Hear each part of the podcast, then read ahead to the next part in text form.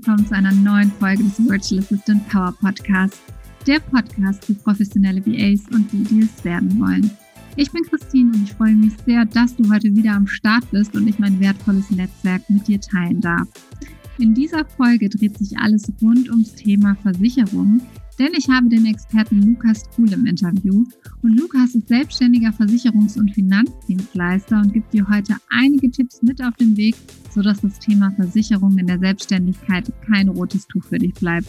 Viel Spaß mit dieser Folge.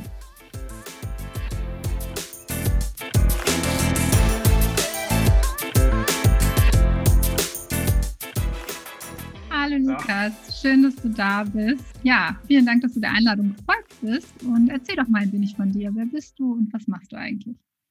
Ja, hi Christine, danke erstmal, dass ich hier sein darf. Ja, ich bin der Lukas Kuhl und wohne in Köln seit ein paar Jahren und bin seit fünf Jahren im Thema Finanzen und Finanzdienstleistungen unterwegs. Und das ist ja auch der wunderbare Grund, weswegen wir zwei heute nochmal sprechen.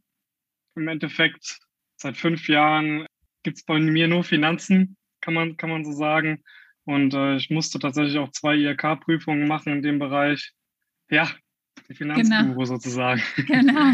Über dieses Thema wollen wir sprechen und insbesondere Versicherungen aus dem Thema Finanzen. Das ist ja auch nicht immer so ganz klar, dass das äh, so eng natürlich auch miteinander verbunden ist. Aber vielleicht mal so vorab, wie war denn eigentlich dein persönlicher Weg in die Selbstständigkeit? Und du bist ja auch für Tekes unterwegs. Vielleicht kannst du da auch noch mal kurz erklären, wer und was Tekes ist. Erzähl doch mal. Ja, mein Weg in die Selbstständigkeit. Das war tatsächlich nicht geplant. Das äh, hat sich irgendwie so ergeben. Also im Nachhinein war ein guter Kumpel und äh, Kollege von mir, der kam aus Koblenz. Ich komme ursprünglich aus dem Bereich Westerwald, also nicht allzu weit entfernt von Koblenz.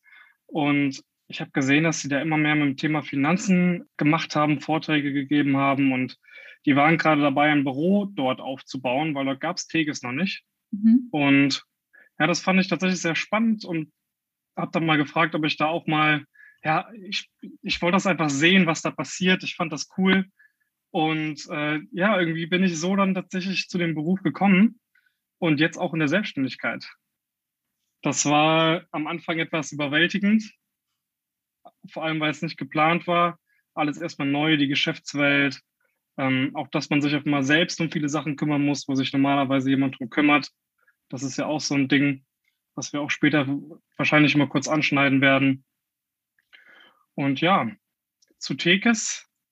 Tekes ist ein ja, deutschlandweit agierender Finanzdienstleister. Gibt es auch schon ein bisschen länger, seit, seit knapp 30 Jahren jetzt. Kennt man eigentlich nicht so, obwohl wir fast eine Million Kunden haben. Wir haben relativ wenig Werbung in der Vergangenheit gemacht und es lief viel über Mund-zu-Mund-Propaganda. Ändert sich gerade so ein bisschen das auch auf Instagram und anderen Kanälen, ne, da kennst du dich ja auch bestens aus, ähm, das Ganze beworben wird, aber es läuft immer noch sehr, sehr viel über Mund-zu-Mund-Propaganda. Mhm. Und das ist an sich auch, auch gut so. Aber ja, vielleicht wird der Name jetzt mal ein bisschen bekannter. Genau. Das bedeutet ja, ihr arbeitet zwar jetzt nicht unabhängig wie Honorarberater, aber ihr habt Zugriff auf sehr, sehr viele verschiedene Versicherungen und auch Finanzprodukte, richtig? Genau, richtig guter Punkt, den du da ansprichst. Und zwar unterscheidet man ja grundsätzlich bei den Finanzberatern und Finanzdienstleistungen zwischen denen, die einer Gesellschaft angehören, die für eine Firma unterwegs sind und die, die entweder mehrere oder alle auf dem Markt verfügbaren ja, Dienstleister dort mit anfragen dürfen. Und das ist auch ein sehr gewaltiger Unterschied, weil einmal ist man ja irgendwie im Sinne des Kunden unterwegs und schaut, was passt und wie, ähm, ja, welche Gesellschaft passt zu dem. Und natürlich ist nicht jedes Finanzinstitut gleich gut in jeder Sache. Ähm, und ja, ohne den Kollegen da jetzt aus dem Ausschließlichkeitsvertrieb ähm, zu sagen, dass sie schlechte Arbeit machen, das glaube ich überhaupt gar nicht. Aber ich glaube, dass es für den Kunden sehr, sehr nützlich ist, wenn man einen breiten Überblick über den Markt hat mhm. und nicht nur seine eigenen Produkte aus dem Regal nehmen kann. Ja, absolut. Gerade bei Versicherungen wird ja dann auch von einer Versicherung nicht immer alles angeboten. Da muss man vielleicht doch mal auf einen anderen Versicherungsdienstleister zurückgreifen. Und ähm, Ich weiß, dass du so drei Säulen eigentlich verfolgst, gerade wenn es das Thema Versicherung ähm, betrifft oder generell auch Finanzvorsorge.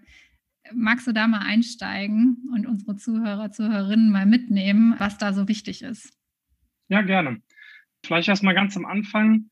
Und zwar das Thema Versicherung ist ein super, super wichtiges.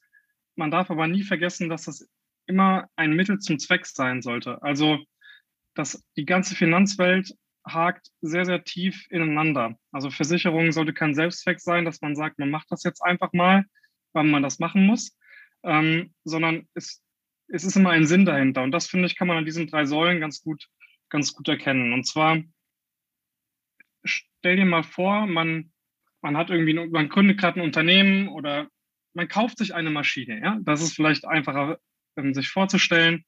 Und diese Maschine, die produziert etwas, zum Beispiel Laptops. Und durch den Verkauf dieser Laptops macht man jetzt Gewinn, wo man sich mit ernährt und auch die Kosten der Maschine deckt. Und die drei Säulen, die, die kann man daran ganz gut erkennen, weil einmal wird ja etwas produziert, also es ist ein stetiger Einkommensstrom irgendwie da. Ja, wenn die Maschine ausfällt, gibt es kein Einkommen, kann nichts verkauft werden, weil nichts da ist. Das heißt, wir haben irgendwie ein Einkommen, was wir schützen müssten. Das kann sein gegen, ja, wenn die Maschine mal kurz gewartet werden muss und man vielleicht noch einen Puffer aufbauen möchte oder auch wenn mal längere Zeit Stillstand ist, weil vielleicht ein Teil kaputt ist und äh, es etwas länger dauert, bis die Maschine wieder läuft. Und ja, das ist so der ganze Bereich Einkommensabsicherung. Umfasst so, der umfasst sowohl die Krankenvorsorge, ne, was passiert, wenn man ein paar Tage krank ist, ähm, wer passt da auf einen auf, wer schaut, dass trotzdem noch Laptops produziert werden oder Laptops da sind zum Verkaufen sozusagen. Und der Bereich der Arbeitskraftabsicherung, man selbst ist ja die Arbeitskraft, die einem das Geld mit einspielt. Und äh, auf die Maschine übertragen könnte man das so sehen, dass die immer gut geölt ist und dass man Ersatzteile parat hat, sodass die auf jeden Fall weiterlaufen kann, egal was passiert. Und das ist so dieser eine Teil. Mhm. Und dann gibt's noch den Teil des, der, der Sach- und Vermögensabsicherung. Das ist so alles, was man irgendwie besitzt. Zum Beispiel das Geld, was da aus dem, aus dem Gewinn rauskam, als auch die Maschine, die man besitzt, und dass das einfach abgesichert ist. Zum Beispiel, man ist im Rahmen des Gesetzes ja unbegrenzt ähm, schadensersatzpflichtig, heißt, wenn durch die Maschine jemand zu Schaden kommt oder durch das Umfeld, wenn ich einen Kunden einlade und der fällt über die Maschine und, und äh, bricht sich ein Bein, dann äh, muss ich dafür aufkommen und das auch mit meinem zukünftigen Einkommen, wenn der Schaden eben etwas größer ist. Und äh, deswegen ist es ganz wichtig, dass man dort die Haftungsansprüche eben absichert dass äh, nicht einem das Privatvermögen, was man sich vielleicht mühsam über 30 Jahre aufgebaut hat, um später die Rente gut zu bestreiten, mit einem Schlag äh, futsch ist. Mhm. Genau, das ist so dieser Teil Sach- und Vermögensabsicherung. Und dann gibt es noch den Vermögensaufbau, aber das ist ja nochmal ein ganz eigenes Thema für sich. Da gehen wir am besten mal anders nochmal drauf ein. Ja, ein riesiges Feld. Alleine jetzt auch schon, was du jetzt schon genannt hattest, was man absichern kann. Es ist natürlich immer so die Frage, was, was kann man alles absichern? Da gibt es jede, jede Menge.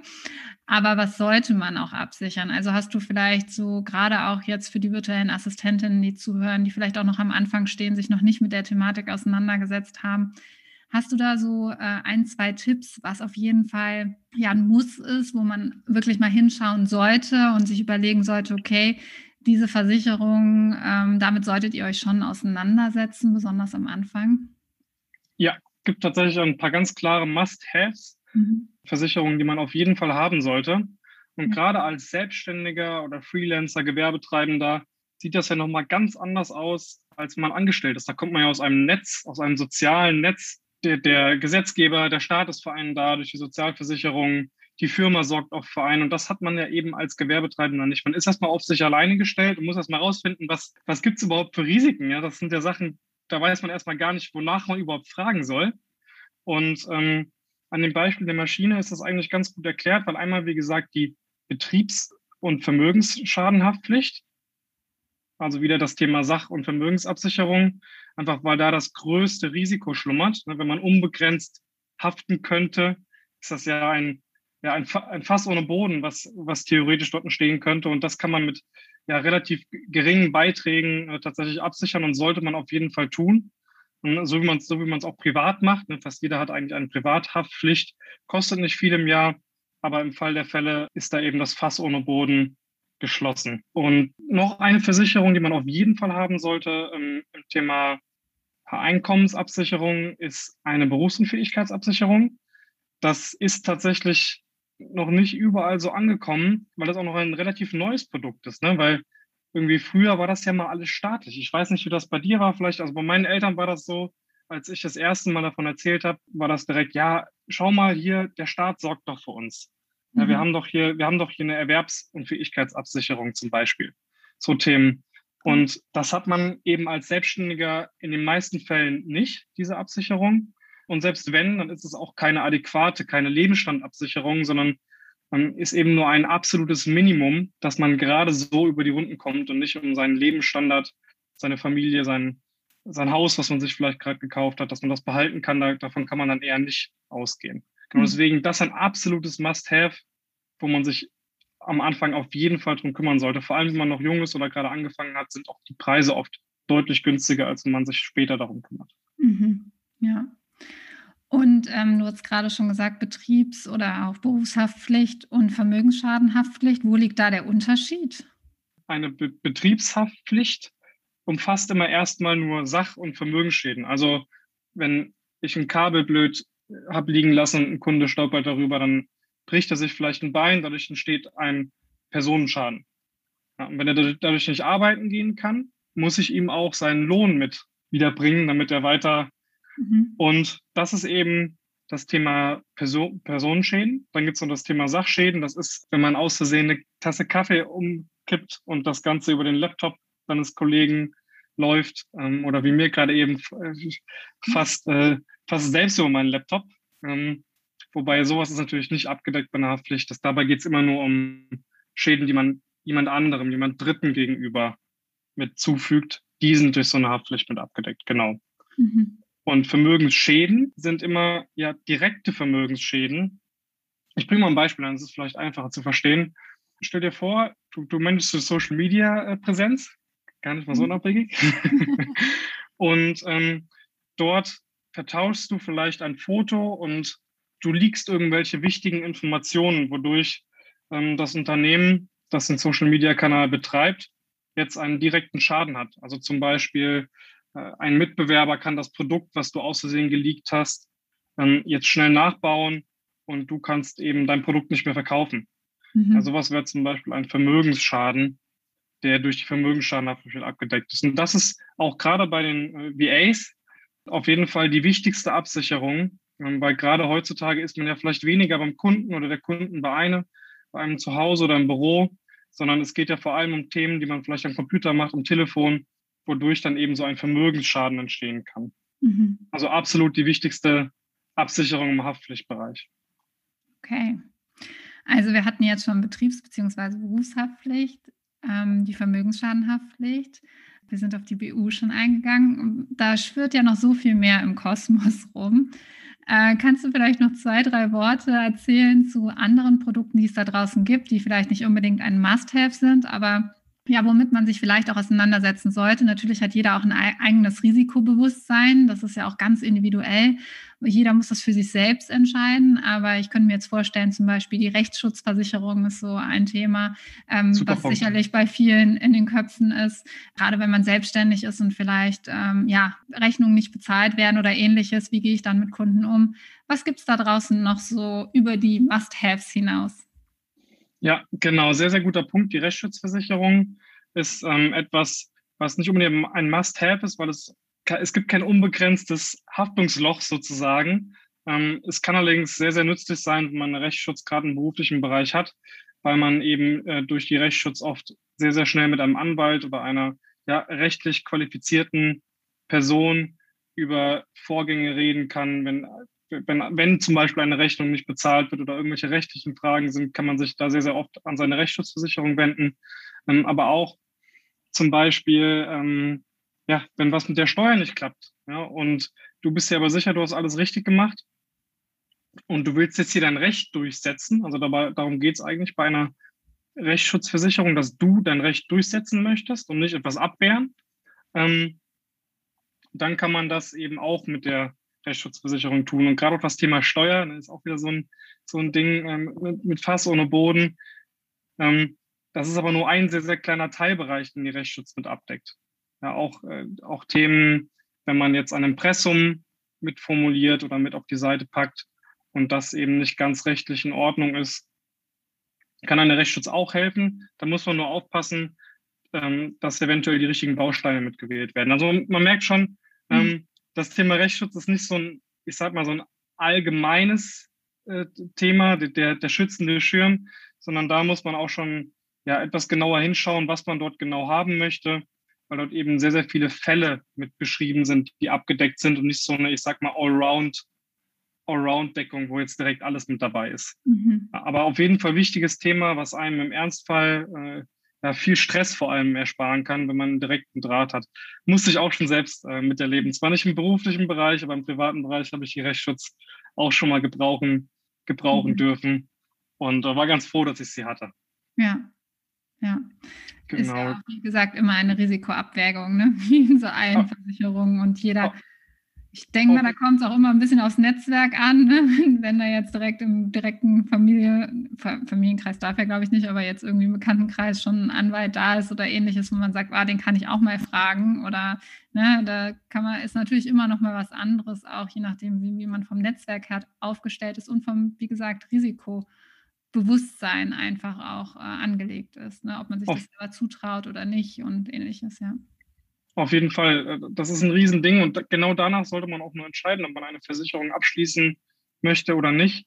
Wenn man jetzt schon mehrere Mietshäuser hat und ein dickes Depot, mhm. Aktiendepot, dann braucht man eventuell auch keine äh, Berufsunfähigkeitsversicherung, wenn man mhm. sagt, man kann dieses Risiko auf jeden Fall abdecken, weil man eben genug Kapital dahinter hat, um drei, vier, fünf Jahre ganz einfach zu überbrücken. Ja. Und das Gleiche gilt für jede Versicherung, gerade für die, wo man sagt, dass das entspricht dann eher dem Individuum und seinem Risikoempfinden. Zum Beispiel auch eine, diese ganzen Cyberversicherungen mhm. ist ja auch so ein Thema.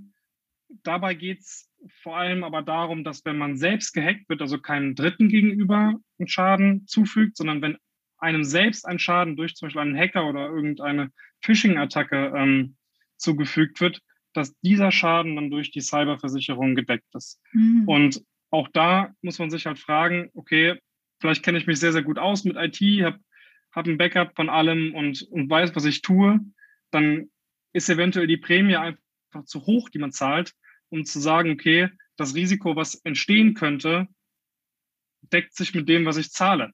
Mhm. Ja, und sowas sollte man auf jeden Fall mit beachten und nicht einfach dem Trend folgen, sage ja. ich mal, ja. äh, der, der oft bei solchen Produkten auch mit, mitgeschoben wird. Ne? Ja. Die sind ja auch keine, keine schlechten Marketingleute dort bei genau. den Versicherungen, muss man ja auch sagen. Absolut. Und wenn jetzt eine VA vielleicht auch gerade erst startet oder generell ist es natürlich so, dass es für viele einfach auch ein rotes Tuch ist. Ich meine, wir haben jetzt verschiedene Versicherungen angesprochen und worauf man achten sollte.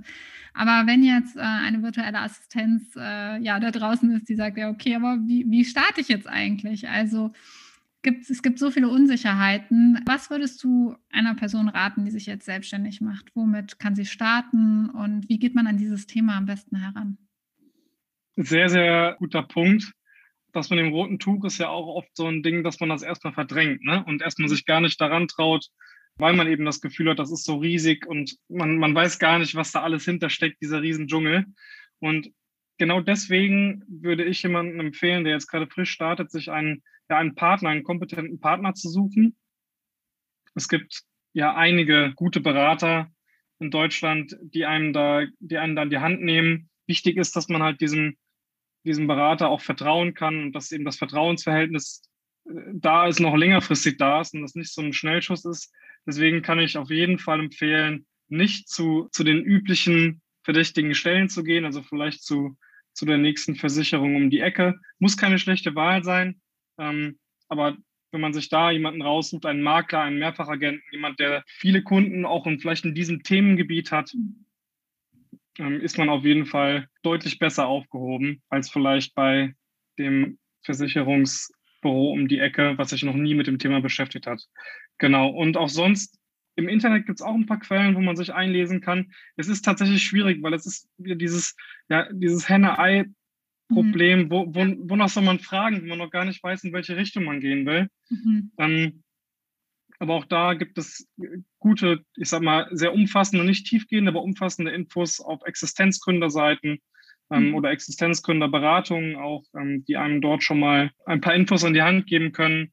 Und auch YouTube-Kanäle wie Finanzfluss zum Beispiel, die mhm. ähm, ja viele Produkte und Themen rund um das Thema Finanzen, Versicherungen sehr, sehr objektiv sich mit anschauen, kann ich auf jeden Fall empfehlen, da einfach mal reinzuschauen und äh, ja, sich zu trauen, wenn man einmal sich reingewagt hat, nach ganz kurzer Zeit ist es gar kein Dschungel mehr, sondern ja, ja die Welt ist auch immer viel, viel kleiner und man man sieht einen Weg.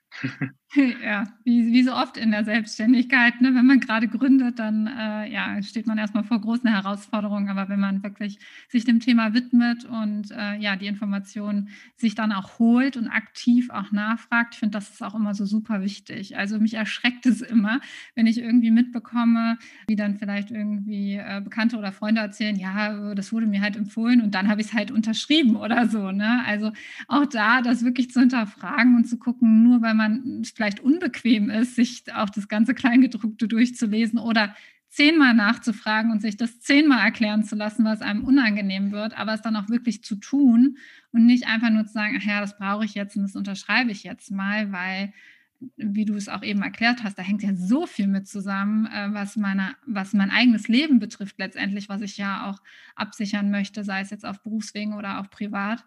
Und ähm, ja, da nicht so einfach mit umzugehen, ach, das ist lästig, ich mache das jetzt mal und habe dann unterschrieben und dann fertig. Ne? Oder ich kriege das halt auch immer viel mit, dann einfach Versicherung von den Eltern zu übernehmen. Mag ja sein, dass es für die Eltern passt, aber für dich selber und für deine Situation vielleicht überhaupt nicht. Und da mal nachzuhören. Und ich fand es auch ein ganz wichtiger Punkt, den du genannt hast, sich eine Person zu suchen, zu der man natürlich dann auch Vertrauen aufbaut, langfristig begleitet wird und die einen auch versteht. Ich weiß noch, als ich mich selbstständig gemacht habe, zunächst war ich wirklich bei einem Versicherungsmakler um die Ecke sozusagen und äh, die Person hat überhaupt nicht verstanden, was ich eigentlich mache. Also hat sich auch gar keine Mühe wirklich gegeben. Das heißt, ich habe mich auch überhaupt nicht gut beraten gefühlt. Und ähm, ja, und habe dann auch gemerkt, okay, das, das ist hier, geht hier völlig in die falsche Richtung. Und nur weil ich vielleicht bei diesem Unternehmen privat versichert bin, heißt das ja noch lange nicht, dass die mir auch im Beruflichen weiterhelfen können. Ne? Also deswegen auch verschiedene Finanz- und Vorsorgedienstleister sich anzugucken, ist ja auch super wichtig und ein persönliches Gefühl dafür zu bekommen, was brauche ich eigentlich. Ja, definitiv. Auch da, ich sag mal, wenn man schon Leute kennt in dem Bereich und wenn die eine gute Empfehlung geben können, ist das oft mehr wert, als wenn man auf die, ich sag mal, gerade auf die Eltern oder sowas vertraut. Das ist ja auch gar, überhaupt gar nicht böse gemeint, aber die mhm. kommen aus einer ganz anderen Welt, was mhm. das Thema zumindest angeht. Und das merken wir immer wieder und immer wieder in der Beratung, dass da sehr, sehr, ja, ein sehr altes Mindset äh, und veraltete Informationen, veraltete Herangehensweisen mit, mit ja. gelehrt wurden ähm, ja, nicht böse gemeint von den mhm. Eltern auf jeden Fall, aber es gerade beim Thema Finanzen, weil man auch nicht drüber spricht. Ne? Man spricht ja. ja. man spricht einfach zu wenig darüber und, oder traut sich einfach nicht. Ähm, das ist halt in Deutschland dieses, dieses Ding, ne? dieses rote Tuch, das fasst man nicht an, über, über Geld redet man nicht. Und äh, das, das schafft dann diese, dieses Mindset. Und ja. sch schade eigentlich, ne? Schade. Ja, total. Also mir kommen auch direkt so Gedanken zum Sinn. Zum einen auch, was, was die Eltern betrifft, ist ja eine ganz andere Generation. Die kriegen auch noch eine ganz andere Rente. Die haben aber auch ganz andere Bedürfnisse gehabt. Ich meine, meine Eltern äh, brauchen sicherlich keine, äh, für ihren Beruf keine Cyberversicherung äh, oder ähnliches. ja. Oder ähm, ja, also das sind ja auch einfach ganz andere Bedürfnisse hinter. Oder auch wie du auch eben sagtest, die BU, die Berufsunfähigkeitsversicherung, ist einfach noch ein sehr neues Produkt, aber einfach auch sehr, sehr sinnvoll. Ähm, und auch da ist ja auch einfach eine ganz andere Absicherung in unserer Generation als in anderen Generationen davor.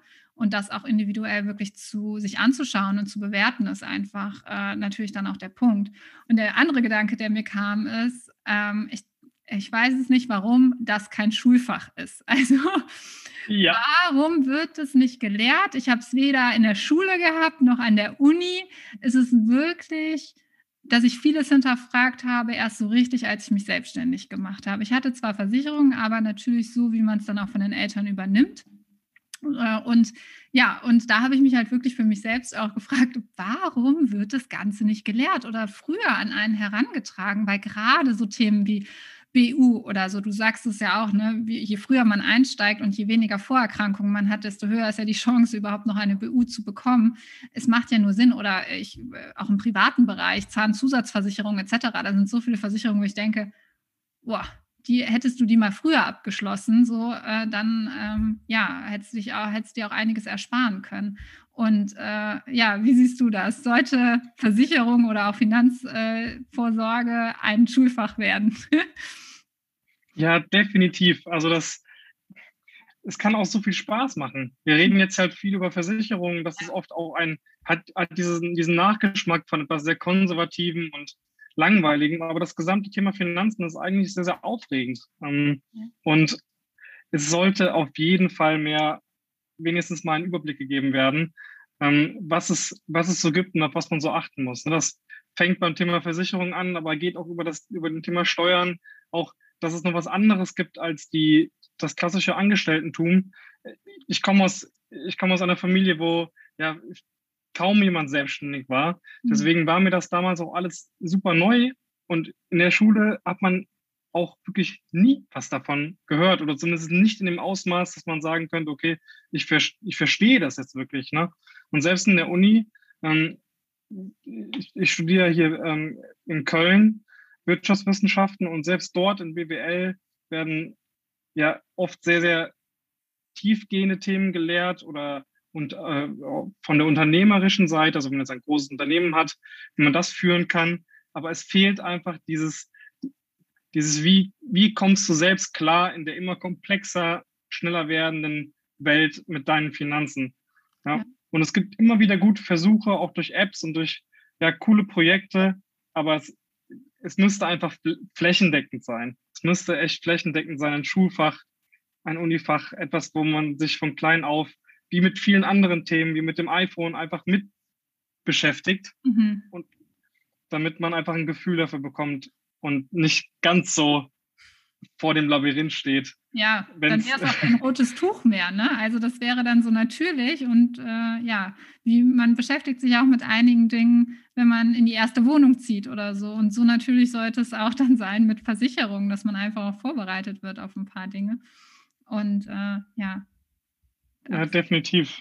Wer weiß. Also an manchen Schulen gibt es ja schon Fächer, die sehr, sehr in dieser allgemeinen Richtung gehen, also wo, ich sag mal, so lebensnahe Sachen mit ähm, beigebracht werden. Und ja, ich hoffe einfach, dass es weiter, weiter um sich greift, ja. damit die nächste Generation in einer wahrscheinlich noch komplexeren Welt nicht mhm. ganz den Anschluss äh, verliert, was dieses Thema angeht. Absolut. Und wir sprechen oder wir haben auch heute nur über einen ganz kleinen Teil gesprochen äh, und den Versicherungsteil. Aber wie du schon sagst, Finanzdienstleistung oder Finanzvorsorge ist ja nochmal nochmal ein riesiges Feld. Da können wir gerne nochmal in einer anderen Podcast-Folge drüber sprechen. Das würde jetzt den Rahmen einfach sprengen.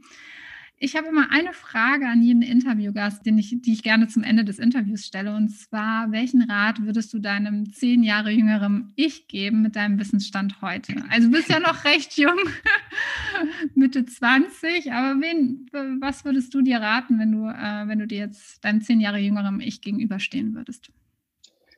Ja, also das ist eine sehr, sehr gute Frage.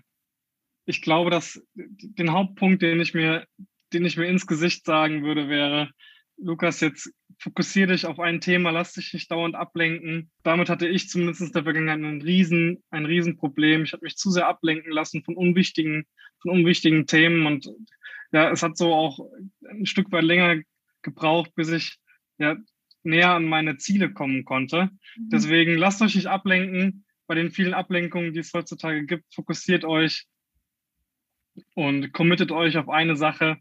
Und ja, wenn ihr Spaß dran habt, dann, dann macht es. Ja. Dann macht es. So wichtig.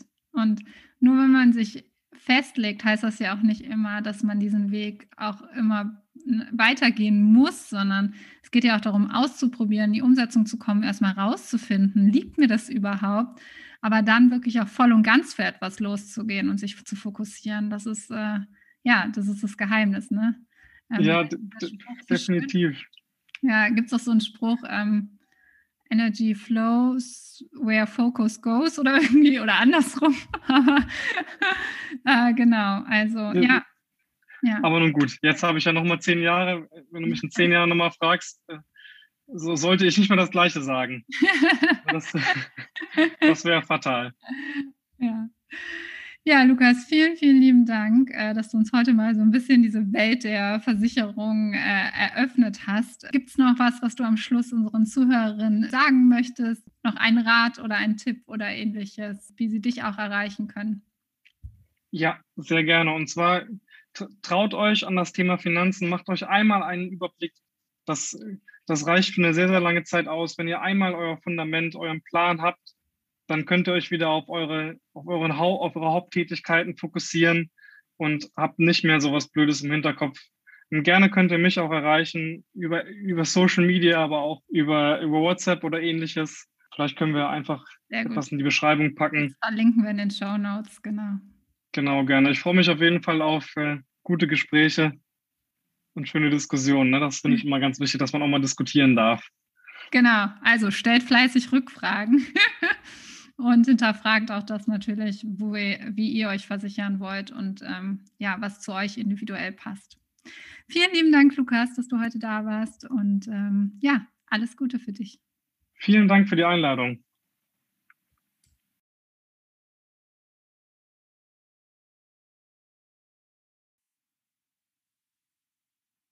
Ich hoffe, dich hat das Interview inspiriert Lukas gibt auch eine detaillierte Masterclass zu dieser Thematik in der Virtual Assistant Work Academy. Und sollte dich diese exklusive Mitgliedschaft für VAs interessieren, dann schau doch mal auf meiner Webseite unter christinholm.de vorbei und setze dich dort auf die Warteliste. Du kannst mir natürlich auch sehr gerne eine Nachricht schreiben. Auf Instagram oder Facebook findest du mich auch unter christinholm.de. Ich freue mich von dir zu hören. Bis dahin.